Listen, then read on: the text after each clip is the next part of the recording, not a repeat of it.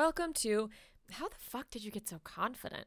My name is Rebecca, and this is the podcast where I interview my friends, peers, and strangers to figure out, well, how the fuck they got to be so confident. This episode's going to be a little bit different than normal episodes because it's the last episode of the first season. Season one has come to a close. I think this is the 62nd episode, some of those being bonus episodes of this podcast. So rather than interview a guest, I am going to have my husband, Casey Feigh, interview me. So I'm just going to throw it over to him. In this episode, I chat with actor, writer, filmmaker, artist, and creator, and host of this very podcast, Rebecca Lee. We talk about reframing thoughts, the benefit of recognizing when you're running on autopilot and shifting as needed, the meaning of the phrase, we're all a piece of dust, and so much more. This is How the Fuck Did You Get So Confident? With guest, Rebecca Lee.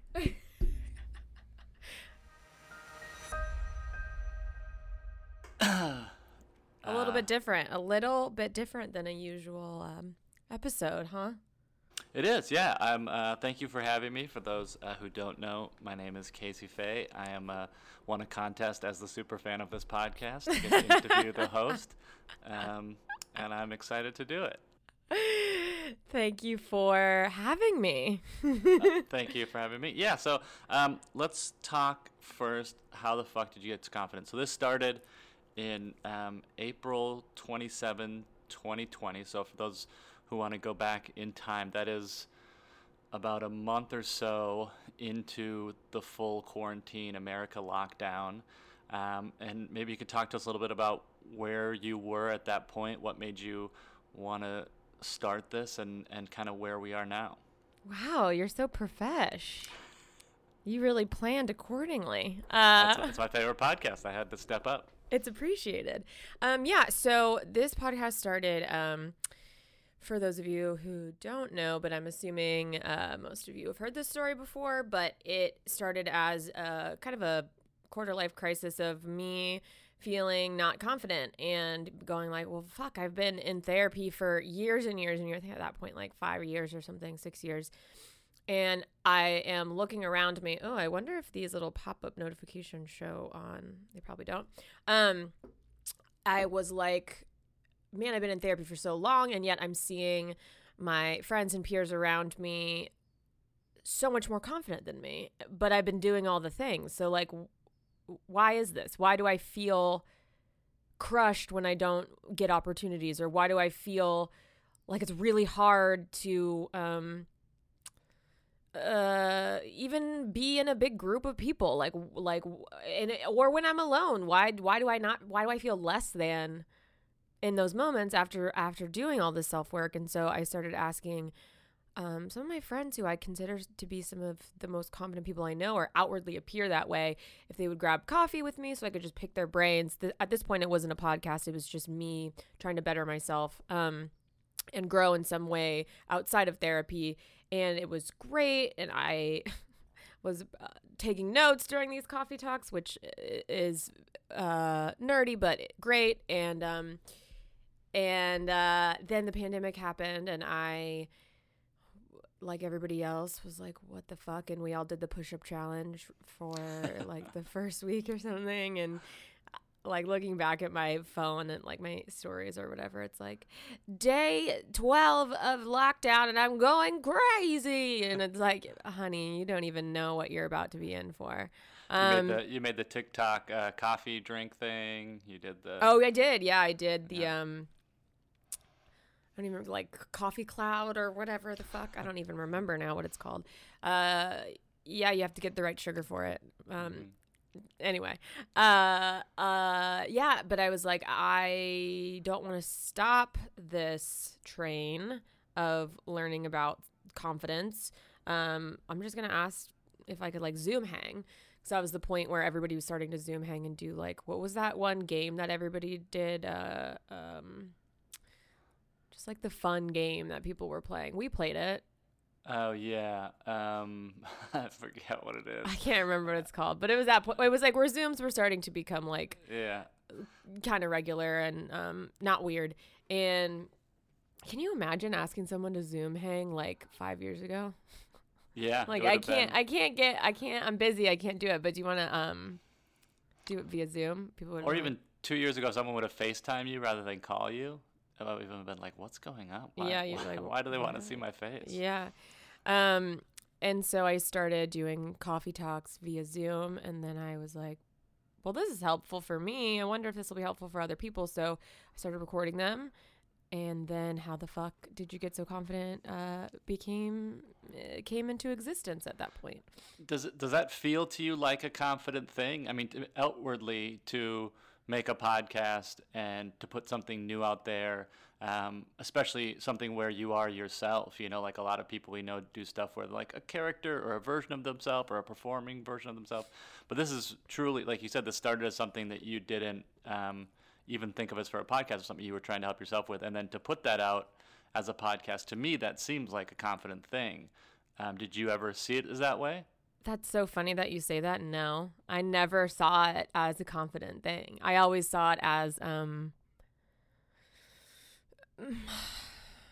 an art that I want to,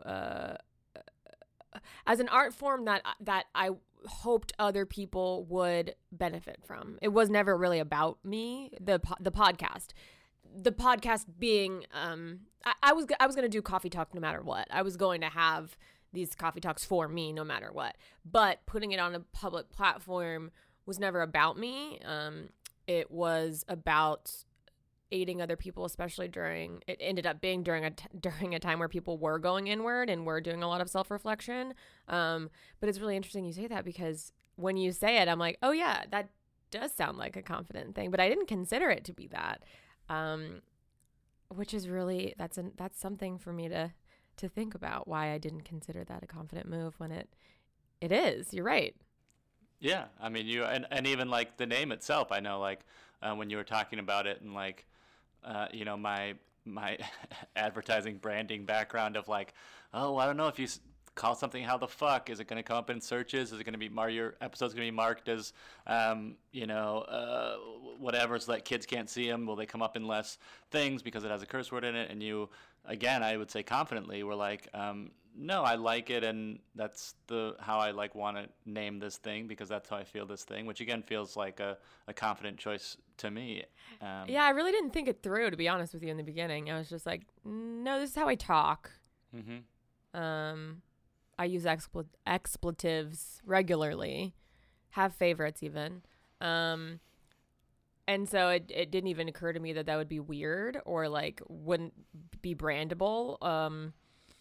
And I didn't really know it until I got like when I was trying to do promoted posts on Instagram, and it got flagged, and like I had to like figure out a way to work around to let it still come up on Instagram. And eventually then they caught that too. And so then I couldn't at all promote on Instagram, which I'm sure if I hired a PR company, they would be able to figure that out. And I just don't know Instagram marketing well enough to like be able to play the system. But yeah, I mean, I even had a conversation with a network for this podcast that they were like, have you like considered changing the name? And I was like, I would consider it, but I don't think that's the answer. I don't. And I was with my manager on the call too, and she was like, honestly, it's getting a lot of traction because of its name, because the subject line of emails that I'm pitching to says like, how the fuck did you get so confident? It's like eye-catching. Yeah. Again, not my intent. You've had guests who have responded to it too. Yeah. I've from listening, you've had people one of the reasons why I wanted to come on was I loved the title and it felt totally your voice. And it's attracting the type of people I want to talk to too, which is like, wow, I didn't know a podcast title could have such an impact. But it's like, yeah, I mean, I've had guests say, I'm not really doing podcast. I'm not doing things right now, but I wanted to do this one because the name resonated with me so much. And I was like, fuck yeah. Great. So let's go. You've done 54 regular episodes by my count, so over a full year, doing one every week at that pace. There's also some bonus episodes on there as well, so we're over 60. After those 60 interviews, let's start with what your typical first question is for people. What does confidence mean for you? I didn't prepare for this like I should have, like you did. That's the last moment of my preparedness. Everything from here on and out is pretty much winging it. Okay, good. Thank God. Confidence to me, and I've heard so many people answer this, and they all have such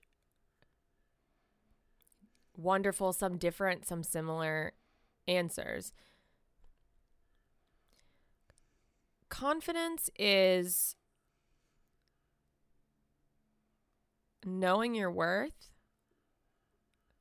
It's even in moments that appear to be you not getting what you want or appear to be, quote unquote, off your path, still being able to sit with yourself and know that you're worthy and actually on your path. And that, to me, it also goes hand in hand with the universe or source or whatever word you want to call it. But knowing that things that don't look, things that, I want to articulate this properly, so I'm going to take a moment to think about it. When you don't get what you want, knowing that that's actually you on your path. When you come up against things that shake you, that it's an opportunity for self-growth, that no one can take away the uniqueness of you, and knowing that you bring a gift to the planet, to the universe, no matter what your mental state, no matter how much success you have or not. Success in quotes, because what the fuck is that? No matter how much money you have, that just you in a room is more than enough. I think that's what confidence is. That's great. And how has this last 15 months of doing this podcast changed you? Yeah. Is there? Yeah. Go for it. Well, I think it would have been different had it not been in COVID. Like I think 15 months of a podcast pre-COVID would have impacted me a lot differently than this 15 months during COVID. One, it was one of the only creative outlets I had. And, you know, coming from performing, you know, multiple times a week, whether it was for an audience of 5 or an audience of 200 or whatever, to not performing at all, as you can relate, caused a lot of, the word that came to mind was damage, really. It caused a lot of, I was shaken a lot by that in a way that I didn't expect to be. And this podcast was very helpful for me in that respect. And I say this again and again and again in my podcast, but learning tips and tricks from people are so great and very useful for like I have a list on my phone of tips and tricks. So like if I'm feeling a certain way, I know I can go to that and check it out. But hearing the stories of people and knowing that your experience is maybe not universal, but is shared, is really, really helpful for confidence. Cause it's like, I thought I was the only one who felt like this, which is like, you know, it's a very egocentric way of thinking. It's like, of course not. But like, until you talk to other people and they're like, oh my God, yes, I felt the exact same way. People that I consider so confident have had moments or experience them regularly of self-doubt is like, oh fuck, okay, so I'm not behind. I'm not less than my peers. We're all at the same pace. We're just hitting different points at different journeys in our lifetime, in this perceived timeline of our existence. So knowing that I'm not alone, I think was a huge confidence builder. tips and tricks that I got, or like reframing of things. Like Emily, when she was on, she was one of the most recent ones, so this is why it's fresh in my head, but said the thing that really stuck with me, which was like, because I love connecting with people so much, when I don't get to do that, it rattles me and I feel not myself, or I feel alone, or I feel alone in the universe when I'm not being able to connect with another person.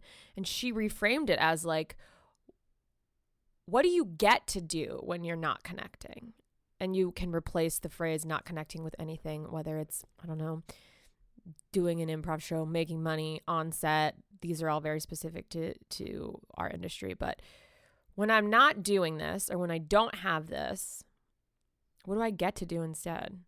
And it was really cool because when she said that, it was like one day I was like, man, I want to connect, or I want to work, or I want to be on stage, or I want to be on set, or I want to be auditioning, and I'm not. What do I get to do that, because I'm not doing that? And I got up and I went to Joshua Tree by myself and thrifted, which is like one of my favorite things to do, is a vintage shop.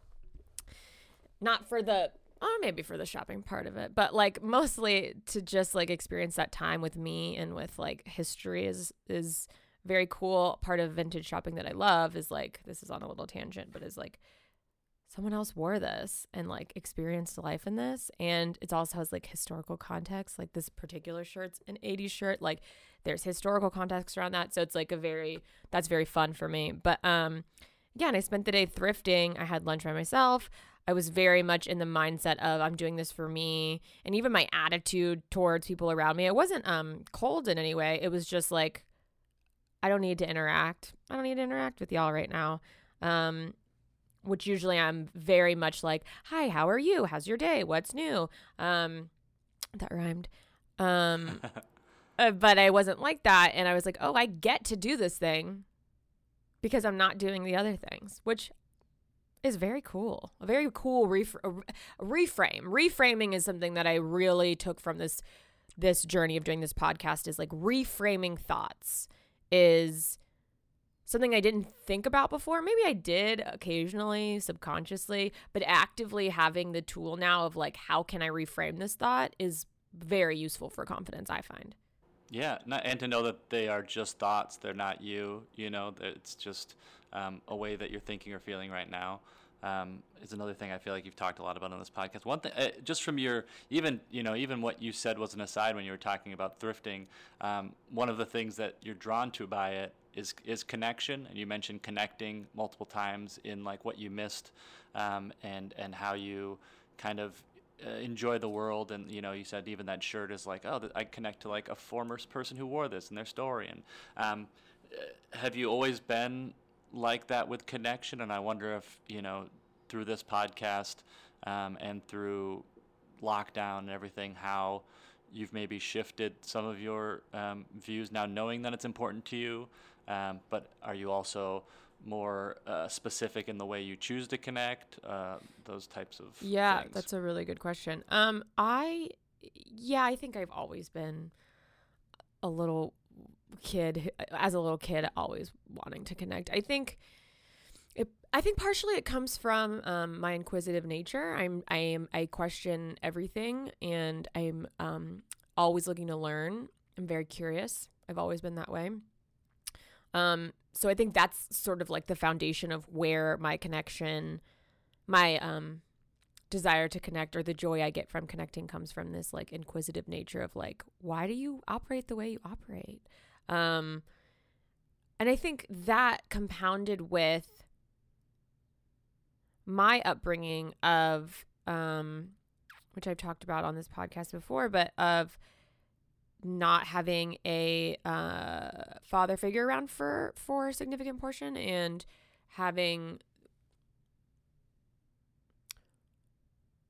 when I did, it being abnormal or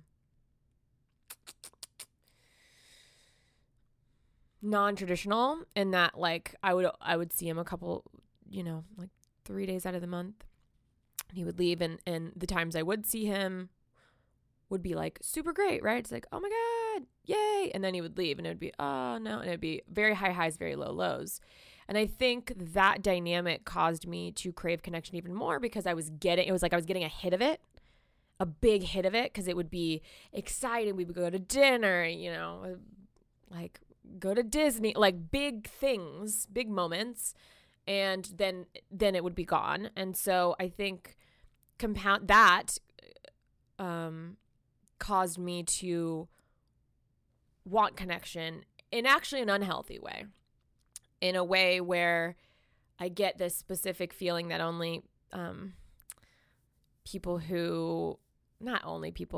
I know that as like an addict in some way, shape, or form, I have this, it's a specific feeling I get where it's like that. The listeners won't be able to see what I'm doing, but it's like a jolt of me trying to grab the thing. Yeah. And not being able to get it. A lot of other addicts probably, you know, this is maybe simplifying, but it's like chasing that, you know, like the first hit of a drug is the best. And then you're always chasing that feeling of trying to get back to that hit. Exactly. And so what started out as like an inquisitive, curious thing snowballed into perhaps an unhealthy desire to connect, because when I wasn't getting that connection, it was very, very painful, where I am working towards it being okay to not connect. And I'm also learning that not everyone, and this sounds harsh, but not everyone is deserving of all of me. I usually... and not usually, in the past have been willing to give over all of my thoughts, all of my feelings, my soul, really, my heart, to anybody sitting across from me, because I thought that we as humans, as fellow human beings, are on the same page, and like that we can trust each other, and that if I'm vulnerable with you, you'll be vulnerable with me at a certain point. And at a certain point, it became a unknowingly manipulative on my end, which is only something I'm learning now, because it's like, if I give you this intense information about me, we are now bonded in a way that will keep you around. And that is never something that I consciously thought of until I was... I had someone say that to me in a specific group, and I was like, holy shit. That was a really big moment for me, because it was me connecting always, for me, had to do with mutual sharing and feeling like we both belong. And to hear that I potentially used it as a self-serving way to feed my addiction, that's huge. That's huge information. And then there's shame around that, you know? Because it's like, I didn't know I was doing that. And not to say I was doing that all the time, but like, even if I did it one time, that's not good. That's not where I want to operate from. So what do you do? Sorry. No, go ahead. Well, what do you do if you feel that shame, if you feel... that realization, because I get the positive side of that, of like, if all things being equal, I think maybe the best way to live life is to open yourself up to everyone and have everyone open themselves up to you, and everyone is sharing and we're all in this harmonious place. Unfortunately, it doesn't work that way. So now you're seeing some of the negative aspects or results of having those opinions or living that way. And so you start feeling shame, and I wonder, how do you move forward and not live in that shameful space? And maybe you do live in that shameful space for a while, but how do you then adjust from there? Yeah, it was a huge, this was a realization over the past couple months, and it was like you told me the sky is orange, and my whole life it's been blue, and you're like, no, it's not, it's orange. Like, it was such a big revelation to me that I didn't fully get it. I'm still sort of understanding it. I'm still really, really processing through what that means. You allow yourself to feel the shame. For me, this is what I do. I allow myself to feel whatever it is I'm feeling and attempt to give myself the grace of knowing that for me, it takes me longer to process and get over things.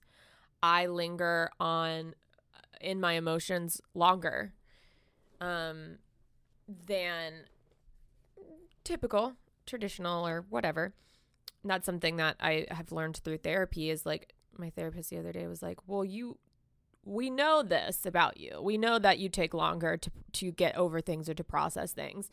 And you got to try to give yourself the grace with that. So, but in those moments of like feeling shame, it's so painful. I don't know how to not feel I don't know how to, I get in a spiral. I don't have an answer yet. You know, I know I like to be in my bed. I know that my bed is a safe space. So I allow myself a day in bed. If I need a day in bed to cry and be upset, I give myself a day or 2 days and I've found, you know, with focusing on mental health that the amount of time that I need in bed or the amount of time that I need in those like crucial spiral moments becomes less and less over time where it used to be months of being in bed. Now I can get it down. If something really painful happens, I can get it down to like 2 days. And see that? Do you see that the progression, or only after you've kind of gone through it and then you're a few days away from being in bed, or you're like, oh, you know, that only took me 2 days in bed, whereas that would have used to taken me a month? No, I don't know anything in my spiral. When I'm in my spiral, I don't know what's up and what's down. I'm not able to step out of my own way or out of my own thoughts in a spiral. It's all consuming to me. So I don't know that until after. And, you know, that goes hand in hand with depression and anxiety and OCD. My OCD plays a huge factor in that, in spirals. But I do know that in those spirals, I've learned to deal with things in a healthier way. I know that in the past, when I've been in a spiral, I've turned to alcohol, drugs, self-harm. And for me, it comes back to a control thing, I'm realizing, is like I'm so out of control that if I do this thing, drugs, alcohol, whatever, I can be in control. I'm at least in control of that. I might not be in control of my thoughts, but I'm in control of this thing. And it took years and years and years and years to not do that. And I still struggle with it. I still have thoughts where I'm like, I know how to fix this right now. I could do this thing, and I have to actively choose not to do it. And it's not easy. And I don't know if, I don't want to speak for anyone else, but I'm not sure if it's an addict thing, an OCD thing, a depression thing, all of the above. But learning healthy ways to be in those spirals, which for me is just laying in bed and crying and being like, fucking, I can't do anything today. Leave me alone. I don't remember even what the question was. No, that's great. You mentioned in it about like when you're in one of those spirals, you have a hard time, or it's impossible, maybe even said, to step out of your own thoughts in those spirals. I wonder if are there times where you do step out of your own thoughts? And if so, have you found tips and ways that you can do that? Doesn't have to be in the middle of a spiral, just like on a day. Are there things you've learned? Yeah, absolutely. Moving out of that spot, like I'll give myself the day if I need it, right? If I'm feeling like very what's the word I'm looking for? If I don't want to indulge in it, which indulging for me would be being in bed all day, right? If I don't want to do that, I want to be more proactive. Moving my physical body into a new location. Whether that's downstairs, whether that's the office, whether that's outside, getting into a different space, physical space, is helpful for me. Even better if I have a playlist that You know, I used to, in the past, I would pull a playlist, and music is a big part of me. And in the past, I would indulge in these, like I have a playlist called Momentary Melancholy, and it is just like the saddest songs. And in the past, I would go, I'm just going to put on Momentary Melancholy and indulge in the sad feelings. And that's okay too, but for me, that's no longer helpful. Maybe it was before.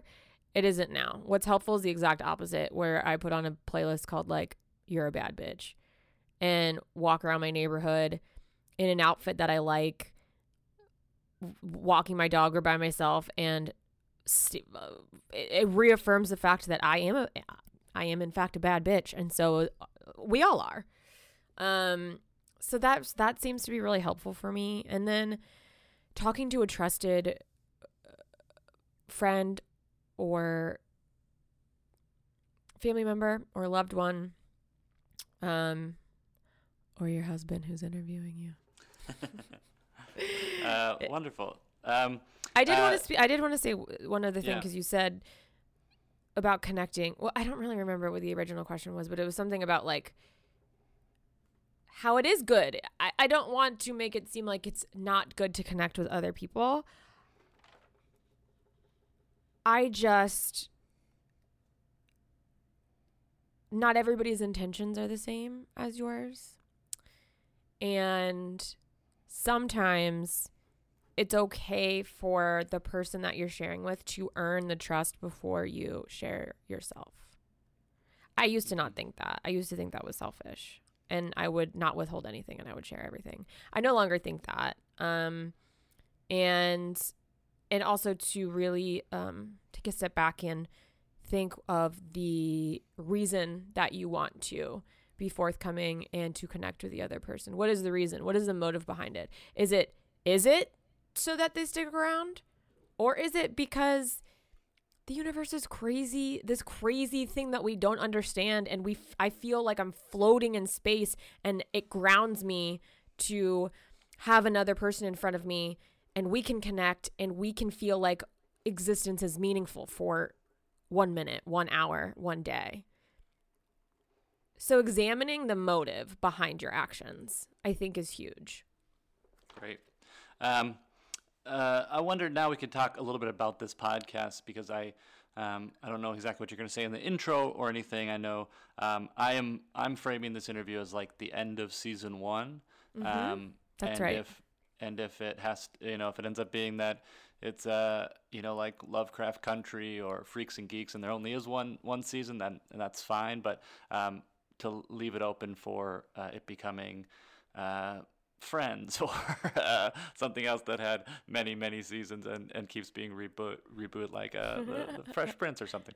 The fact that this got compared to two great shows is wonderful. Great ones. Yes. Freaks and Geeks and Lovecraft Country. I mean, come on. But so I wonder, like, is it still...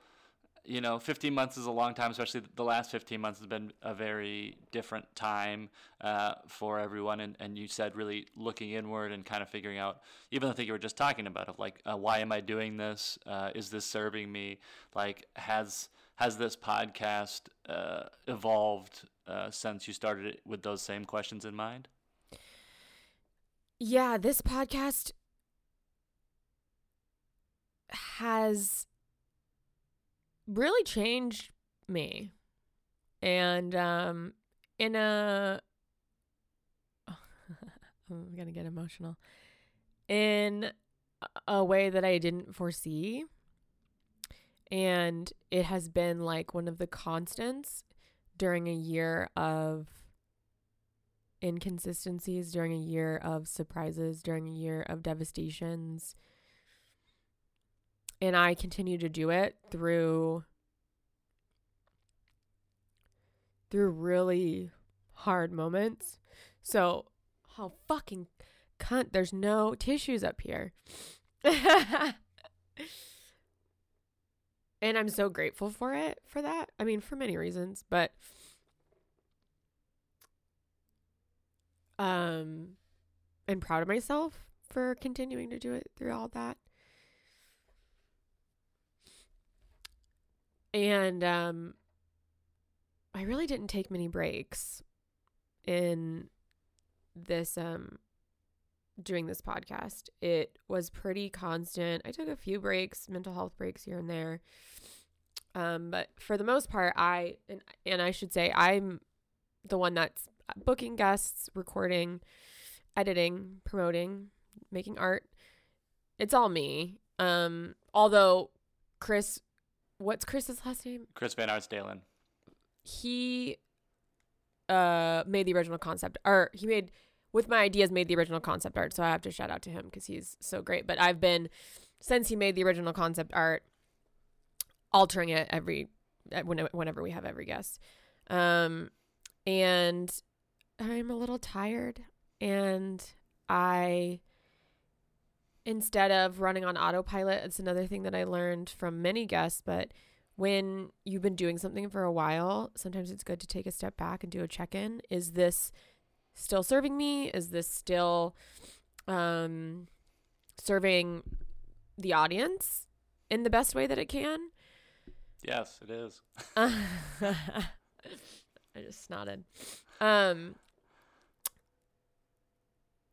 And so I want to take a step back and, one, give myself a little bit of a break and go on hiatus, but two, reassess if this is doing what I want it to be doing for me, for my audience, and if not, make changes. Or maybe it's a one-season thing. Maybe I come back with a second season with a different topic. Maybe I come back with the same topic. I don't know. I'm not really sure. I'm going to kind of give myself the space to make that decision when I'm not constantly working on the thing. So long answer to your question is I'm not really sure where this is going to go. I just know I need to take a little bit of a hiatus and call season one, which was over a year's worth of interviews. Crazy that one season is, I think this is the 60-second interview or something. Yeah. That one season is that long. So, and I'm sure there's other shows whose seasons are much longer. I'm not trying to compare, but I need to reassess. And To 62 episodes is amazing. And again, to give context to this of I started a podcast around the same time, and I think I did 10 10 episodes, maybe 11, and then it was okay, as a one person band this is too much, and so then I'm gonna try to find more people who can help me with this, and you've been doing all of this, and again, you didn't have a podcast before this. That's something I had done before. I had some experience of how to do things. This was from the most basic level. I know you've talked about this sometimes in the episodes of the confidence you gained from learning how to set up a mic to learning how to edit to then with Chris's artwork, then figuring out how to put people's photos in that artwork. All the way through everything. I understand that. And I think it's been amazing to watch. So I think people on the outside wouldn't realize that it is a one person show. Yeah, it's just me, and it's definitely a labor of love. And I'm so happy to do. I mean, it is always the highlight of my week. It's always so great after I do it. But yeah, it's a one woman show, and starting Patreon, never done that before.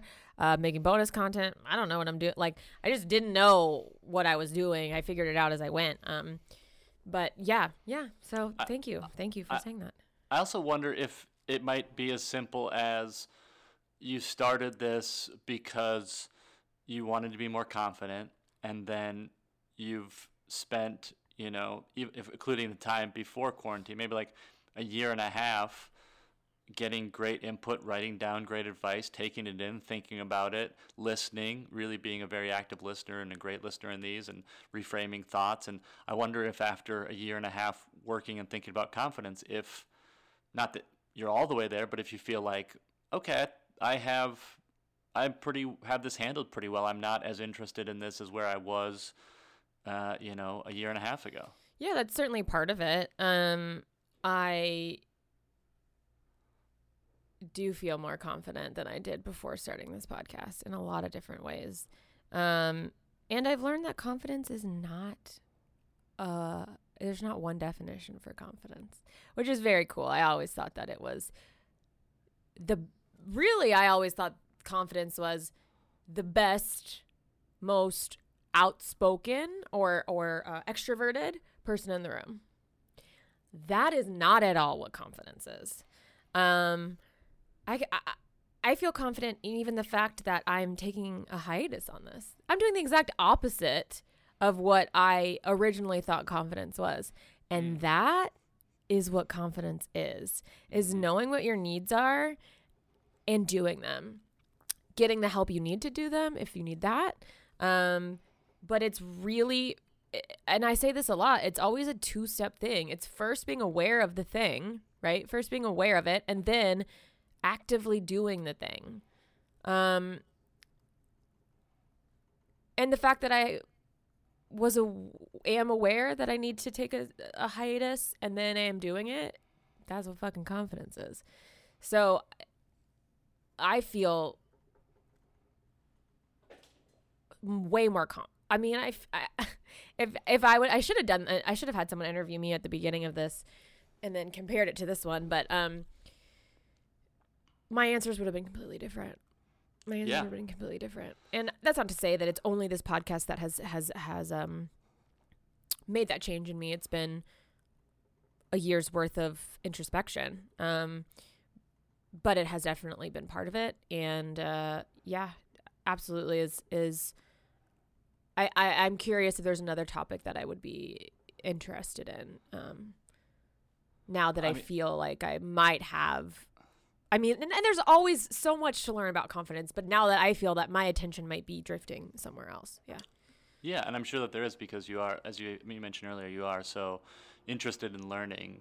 And I think this came out of your interest of learning. You know, it came out of your interest in trying to observe others, listen to others, watch them, and then try to figure out how they got to be that thing. Was it, were they born that way? Was it a thing that they've cultivated? If so, how? If so, maybe you can use them. That I'm sure that there is something, not that you have to name it now, but I'm sure there is something that is percolating, or you've been thinking about, or you are interested in, or you are, questioning, and then it might just naturally, by taking a break, it might naturally appear to you. Yeah. I'm always questioning everything, which is good. It has its good sides and it has its shadow sides and its light sides, like everything does. But I think most of why I'm so inquisitive is it has to do like with existential stuff and the universe and why are we here, and not feeling like we're just a fucking piece of dust. It's like we are. But what do we do with being that piece of dust? Mm-hmm. Yeah, it's like that quote that I absolutely love, which is nothing matters, so anything can. We are a piece of fucking dust, and ultimately nothing matters. But we're here, so what do we choose to matter? What do we want to make matter? Nothing matters, so anything can. That's one of my favorite quotes. I also saw a quote, I think last night, or maybe the night before that, about... Now, of course, I'm not going to remember it, but it's that I want to be, I'm going to have to look it up because I don't want to butcher it. I can find it quickly. Tell a joke or something. Oh, I just thought we'd edit this part out. I marked it out. It's okay. I found it. And this goes hand in hand with like connecting in a more not automatic way, connecting in a more maybe healthy way, connecting in a more healthy, but it's not really healthy. It's more like an awareness, of the connections that of just like doing it to do it. But it's like that I want to be known rather than experienced. And I think that can be interpreted so many ways, depending on who you are and your experiences. But I have let a lot of people experience my personality and my soul and my heart.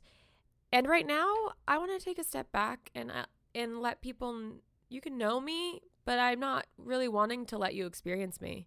If if that makes sense. I don't know that it does. I just read this quote the other day, so I'm still deciphering it for myself. But I want to take a little step back for me instead of giving my full self all the time to everybody, and save some for just me. And I think that's okay. I think that's great. And I think also, you know, like our the business that we've entered into, where we are small business owners of ourselves, and we are, you know, kind of encouraged or taught to be constantly putting ourselves out there. And, you know, I've had everything from commercial agents who are like, if you're not performing 3 or 4 times a week, I won't represent you because I need people who are out there in the eye. You know, I've had people from, you know, whatever, and so many different things, a different version of that thing, which is like, you have to, you know, if you want to get more Instagram followers, you have to make sure you're putting new things on your story. You need to be doing hashtags. Yeah. There's so many different ways to, and you do feel like sometimes that maybe you're behind, or you're not doing enough, or but I do think making those decisions for yourself makes all that a lot easier. Another thing you've talked a lot about in this podcast is like the process instead of the result. And this feels like another one of those things of like, the reason I'm doing what these agents or managers or people or whoever tell me, my friends, my, you know, other actors and writers and directors, if I haven't made up my own decisions about what I want and what I'm want to do, then I'm looking around and I'm asking, what should I do? What are we doing? How are you doing it? What are you doing it? And when you take the time to go like, oh no, here's what I want and here's what I'm going to do. I'm not going to let people experience me, but they can know me. And I think that makes sense. Well, yeah, we run on autopilot so often where it's like, what is everybody else doing? Okay, I'll do that. It's not even like we're thinking about it. It's just like, oh, we're doing characters on Instagram now. Okay, cool. Let's do, you know, that's how you get followers. Do characters on, okay, we'll do characters on Instagram. But it's like, if you take a step back, it's like, do I actually want to do characters on Instagram? Or am I just doing characters on Instagram because I think that's going to give me a job? It's like, I don't want to do characters on Instagram right now. I want to post dominatrix photos that Robin von Swank took of me and be quote-unquote off-brand, and I don't fucking care. And like, I'm not saying that's the best business strategy, but it's the strategy that I'm going to go with right now, which is like, and I'm sure from like, I don't know this for a fact. This is all just me assuming what other people think, which is probably not the best thing to do, but like, you know, my Instagram went from like comedy bits and like photos of me looking like a commercial.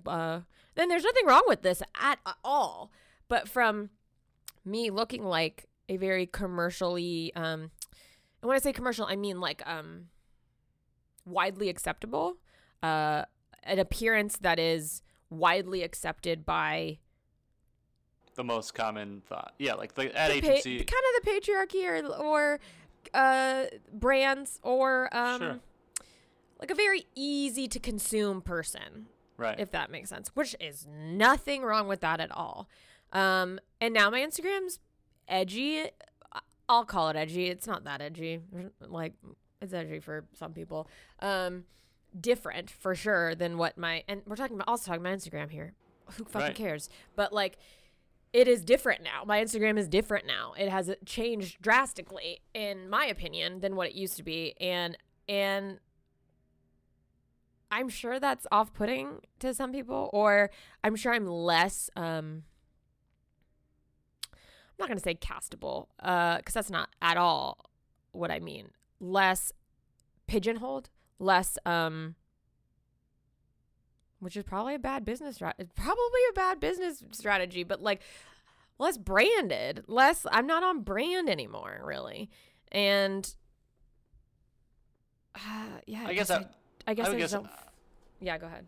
I would say that I maybe easier to experience, maybe is the way to say it, using this phrase of like, you want to be known, not experienced. Like, your page now is maybe is not as easy to experience. Exactly. That's exactly what I mean. Yeah. But what I would say is that it just continuing on with the same conversation, it's like the likelihood of being the 70th person to get work from doing a front face comedy video is maybe, but also, you know, that's also results-based, not process-based. But even if it is, even if it is results-based, being the first and clearest you feels like a better way to get those results than, because like I remember when I was coming up, the big thing was like, you know, you got to make a web series. You got to make a web series because, you know, there were some examples of people who had made web series and they got to make their own TV shows. By the time the means trickles down to the masses, the path is mostly already closed, I think. And it's like, what's the next path? What's the next path? Like sometimes some people will ask me like, okay, can I talk to you to pick your brain about how you did things and how you, I'm like, sure, totally. And a lot of it is like, and this information I'm giving you about how I was in a YouTube sketch group. Yeah. And you know, like it's outdated now is already 15 years, no longer helpful to you. Right. I was at the end of it. And so I think there is some, again, and that's still going back to the result, but there is something to connecting to, and ultimately since we are all dusts, what do you want to do? You know, if you can connect to what you want, then most of us will either never reach our fullest dreams or we'll find out that our dreams aren't the thing that fulfill us anyway. And so if we can figure out our wants and then live to a life regarded by our wants, I think that's probably a healthier way to live. And I'll transition that into like, you have, and maybe you had that before the podcast, but I think it was talking from someone in this podcast. In fact, now I remember it was for sure. You kind of came up with core values, which was something that was, that you learned out of this. Do you Angela still... Singer, Angela Singer, who, she teaches meditation. You can look her up. She talked to me about core values and what those are, and writing them down, and to get to them, you ask why until you get to the core value. So it's like, I'll use a very like industry specific example. I want to be the lead on a television show. Okay, sure. Why? Because I want to make art that is seen by the masses. Okay, why? You ask yourself why until you get down to these core values, which is something I need to recheck in with because my core values change. I make my phone screen and they're not even my core values really, because core values are usually like single. I mean, they can be what you want, but like usually they're single words or small, really small phrases. But at least having like your wants known, like right now, you know what? I'm actually not going to share what my wants are right now. I normally would, and I'm not doing this as like a manipulative ploy. Come back for season 2 to learn. No. I just want to keep them to for me right now. Right now, I'll share them probably eventually, but I want to keep them to myself, and that's okay. And I'm experiencing this little phase or whatever you want to call it of wanting to keep things to myself. But yeah, core values. Ask yourself why until you get down to the grit of them, and then like put them on your wall. I have them on my wall in front of me. I have them on my phone, so that you can. It also helps you make decisions, because when you come to a crossroads, you can say which is in line with my core values, and it's helpful if you're an indecisive person to figure out which path to take. And I think, yeah. Great. I also want to say, like, I sound like I have this conversation sounds like I have it together, and I just want to reiterate the fact I don't always have it together. And you definitely mentioned your bed spirals and okay, good. Just want to make sure that it's evident that I don't always have it together. Yeah, I don't want to sound like I'm up here, like talking down or like be like self-righteous or indignant in anything. Like I don't want to sound like that. Well, I think that's one of the things about your podcast is you're talking to people about their experiences. And so you are talking about your experience in your life. And that doesn't mean that you're above people. It doesn't mean you figured it out. I think I would hope anyone who interacts with anyone knows that like we're all works in progress. And if you think you're following someone who has all the answers, then they've just figured out the way to trick you into thinking they have all the answers. It's true.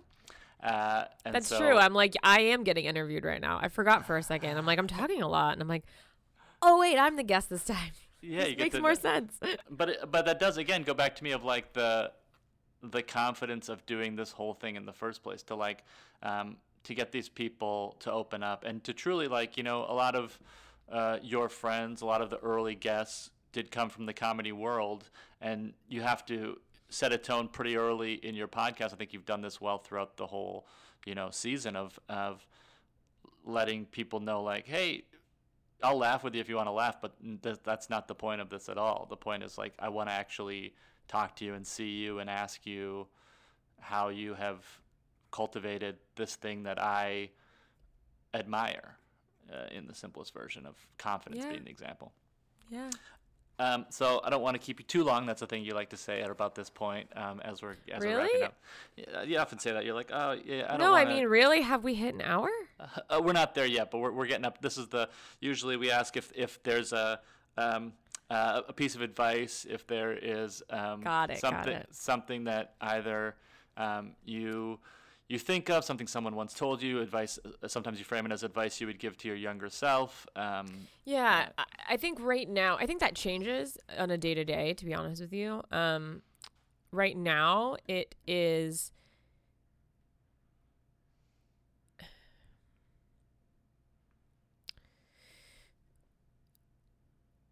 Make sure that you're not running on autopilot. Or question your own status quo, question your default mode, and make sure that it's still in line with your wants, your needs, and make sure that it's still in line with in a healthy way. Right now, what I'm experiencing is, and I've talked about it throughout this episode, is choosing the information that I want to share, choosing who I connect with. My autopilot is sharing everything, is oversharing, and attempting to connect with every person in front of me. And I perhaps have been running on autopilot with that because I thought that was my personality. I thought my personality is I connect. I'm the one who connects. Like, that's kind of where my head was. I'm a lot more than that, and I'm kind of just figuring that out. And so I'm in this weird in-between phase where I'm deciding what information I want to share and what information I don't want to share, and what parts of me I want to share and what parts of me I don't want to share.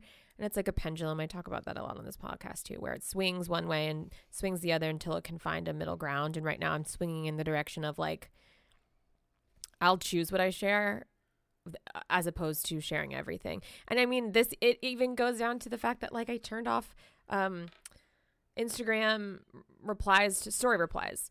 So, like, you have to, like, go to my page to message me or whatever, which is, like, a very little thing, but it was an autopilot thing that I want to try to see what it's like without that instant connection with somebody who's replying to my story. It's like a very small symbolic example of what I'm trying to do in my life as a whole right now. So that's sort of where I'm at right now, and the advice that I would give. In it's not really advice, really. It's just something that I'm exploring. So if you want to explore, if you're someone like me who connects deep quick and who shares a lot of things with a lot of people, maybe take a step back and see, is this still serving you? Maybe it is still serving you. If it's not, maybe you could take a step back and decide what specific things you want to share and who you want to share it with. Great. And is there anything else you'd like to say? Anything I wasn't able to ask you about? Anything specific? It's kind of specific to this podcast, but I have a now book full. If you're watching the video version, you can see as I... Wow, yeah, that's a full-on book. It's a book full of all of the things I have written down from doing this podcast, from my guests. And my hope is to get some version of this, whether I do an episode where I pull some common confidence tips, or maybe common, or maybe ones that are that I wouldn't have thought of, or that are, like, kind of off the beaten path or whatever. I don't know if I'm going to do it as an audio version, if I'm going to do, like, a PDF of them, or I just know that I want to share these and compile them and give listeners a chance to get like the best of, if that makes sense. Yeah. And so I don't know how I'm going to do that yet, but I just, I wanted to let it be known that this is a book of gold for people looking to work on their confidence and work on themselves. And I am actively figuring out a way that would be best, that would allow listeners or readers or whatever, viewers, to consume this in the best way possible. So that's great. Yeah, I often hear the wrap up at the end of the episodes, and you're so great at that. And I was like, ooh, I'd love to like read those. You know, even if it wasn't attached to the person, if it was just like getting that information, that'd be wonderful. Yeah. So that's what I'm aiming to do is get the wrap ups from all of the podcasts and figure out a way that it can be easily read or consumable by people who are interested. So great. And if you want to see the video of her flipping through that book, then you can log on to the Patreon, patreon.com/howthefuckdidigetsoconfident. Is the no, it's actually just how the fuck. Wonderful. She got the patreon.com/howthefuck. Because on there's bonus episodes of things outside of confidence. Like Oscar Montoya and I talk about all things gaming, video gaming. That one's really fun. I talked to Kayla Compton about high school and surviving high school. So it's just how the fuck, because the bonus episodes expand outside of confidence, and I let guests pick the topic of their choosing. Wonderful. I'm going to try to do my version of your wrap ups, which are always so wonderful. These are the Rebecca Lee's tips for confidence. I have horrible handwriting, so we'll see how many of these words I can even read. I know it's a trust me. I have the same thing. Even if you don't have horrible handwriting, you're just writing so fast that you're like, yeah. I don't know what this word is. I'm going to read through these. Hot dog? Why was she talking about a hot dog? I did write hot dog down a lot, so we're going to get a lot of hot dog ones. I figured.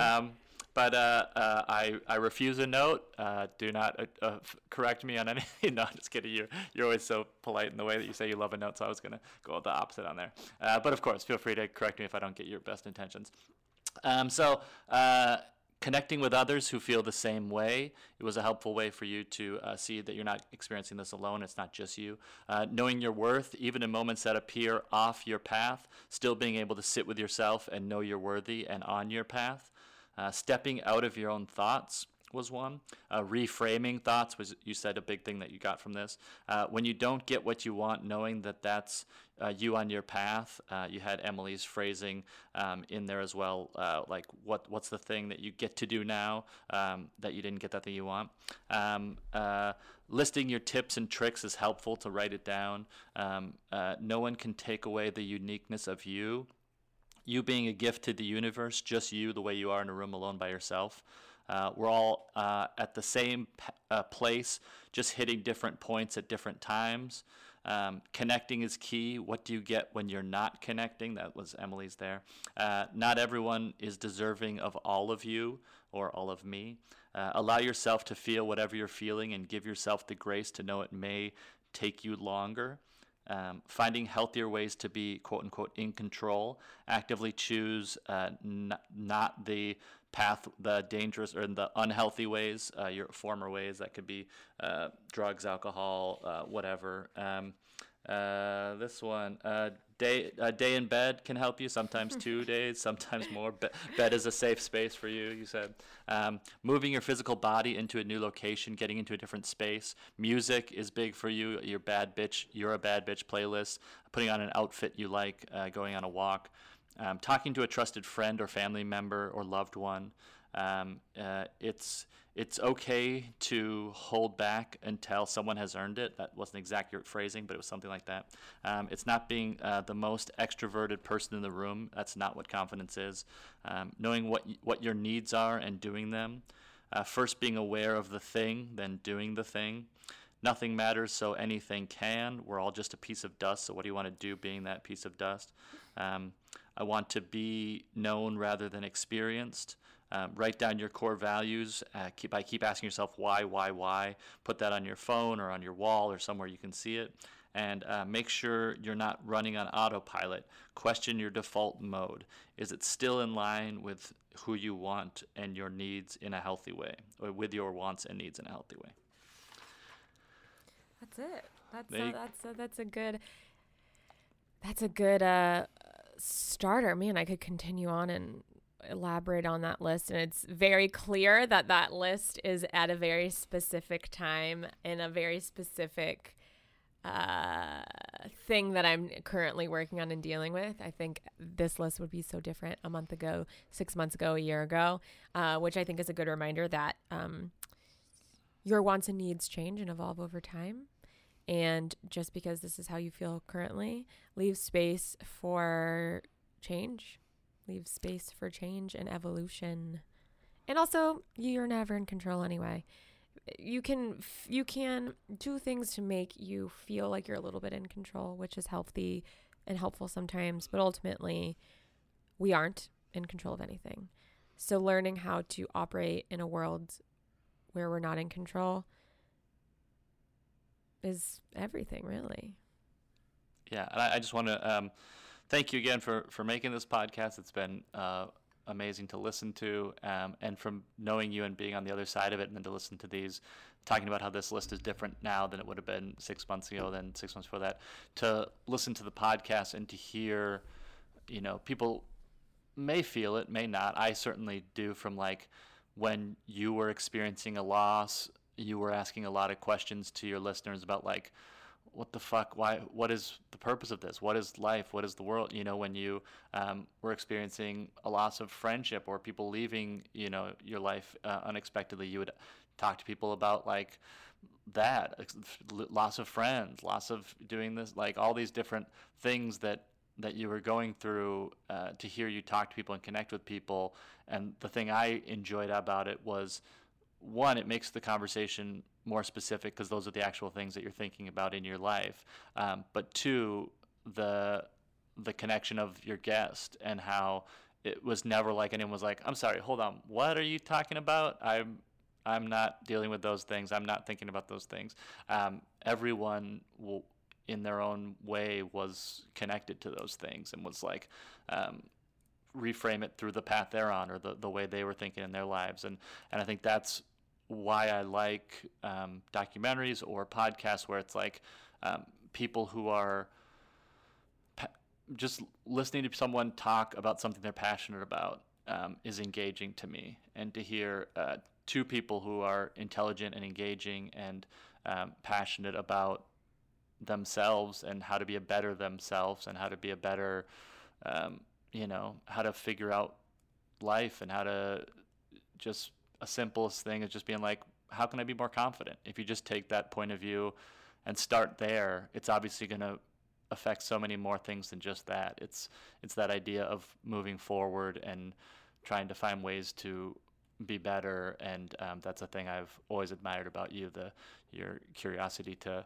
learn and to better yourself and those around you. And I just have loved listening to this podcast, and I want to thank you for doing it. And I'm so glad that you're not saying it's over, but it's just the end of a season, because that gives me hope.